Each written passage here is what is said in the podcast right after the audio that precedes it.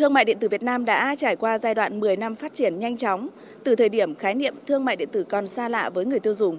Giao diện, hiển thị sản phẩm dịch vụ gian hàng còn đơn giản, số lượng nhà hàng chưa đa dạng, còn người tiêu dùng tốn nhiều công sức mới có được những đơn hàng đầu tiên.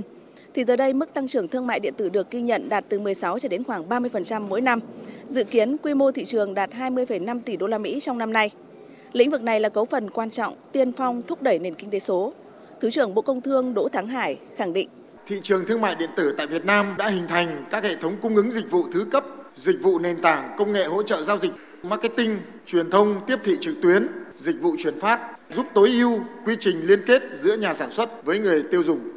Bên cạnh những kết quả tích cực cũng đối mặt với nhiều khó khăn, thách thức như là đảm bảo nguồn gốc xuất xứ của hàng hóa, an toàn, an ninh thông tin cá nhân, hạ tầng logistics thương mại điện tử còn chưa đáp ứng kịp tốc độ tăng trưởng, niềm tin của người tiêu dùng trong giao dịch trực tuyến, vân vân. Trong ờ, giai đoạn tiếp theo, thực hiện sứ mệnh là giúp cho thị trường thương mại điện tử Việt Nam phát triển bền vững, tăng cường bảo vệ quyền lợi người tiêu dùng và các chủ thể trong hoạt động thương mại điện tử.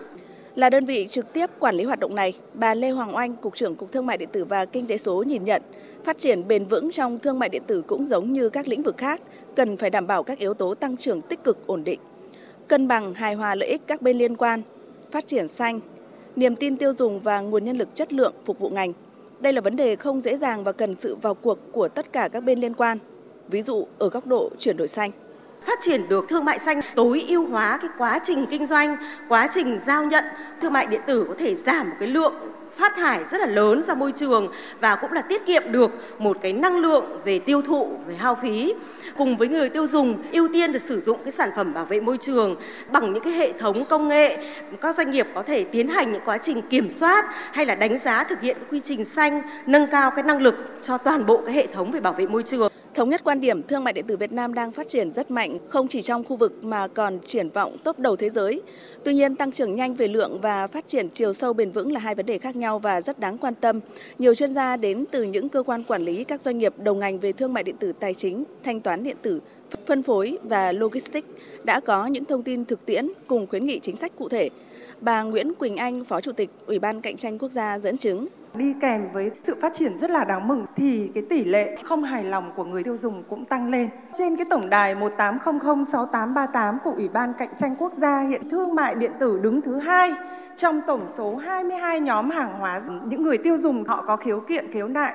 Thứ nhất là liên quan đến đơn hàng à, chậm giao hàng, giao hàng hỏng hóc. Thứ hai, xử lý khiếu kiện khiếu nại không được thấy thỏa đáng. Đó là vấn đề hàng giả, hàng nhái, hàng kém chất lượng và cuối cùng thì đấy là tình trạng lợi dụng thương mại điện tử để lừa đảo và chiếm đoạt tài sản.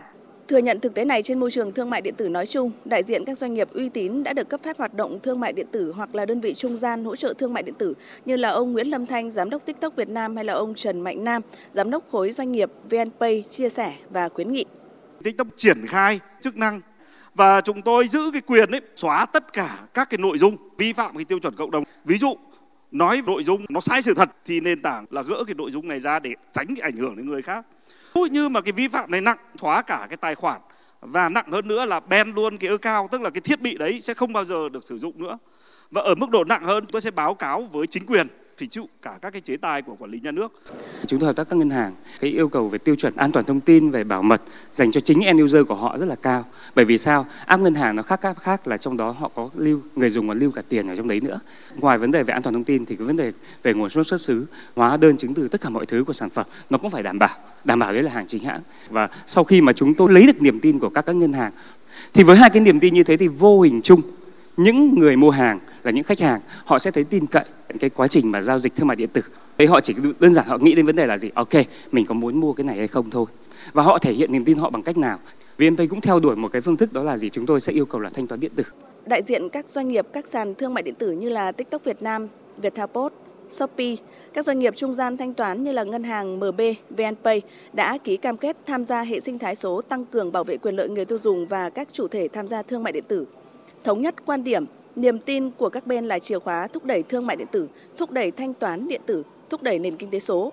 Vai trò của hoạt động logistics chuyển phát nhanh rất quan trọng trong tạo dựng niềm tin của khách hàng và tạo dựng hình ảnh của thị trường thương mại điện tử bền vững. Giao dịch trực tuyến là xu thế không thể đảo ngược, doanh nghiệp diện này sẽ ngày càng nhiều, vấn đề đạo đức doanh nhân doanh nghiệp cần được quan tâm đẩy mạnh. Và người tiêu dùng, chủ thể quan trọng trong hệ sinh thái này, rõ ràng không chỉ tham gia mua sắm và yêu cầu được bảo vệ quyền lợi mà còn có thể chủ động tham gia xây dựng hệ sinh thái thương mại điện tử bền vững bằng cách là tự trang bị kiến thức để không chỉ góp phần tăng trưởng thương mại điện tử ngày càng tích cực, ổn định về mặt tốc độ, đóng góp vào thương mại điện tử xanh mà còn có thể là nguồn nhân lực tiềm năng chất lượng trực tiếp hoặc là gián tiếp tham gia hệ sinh thái này.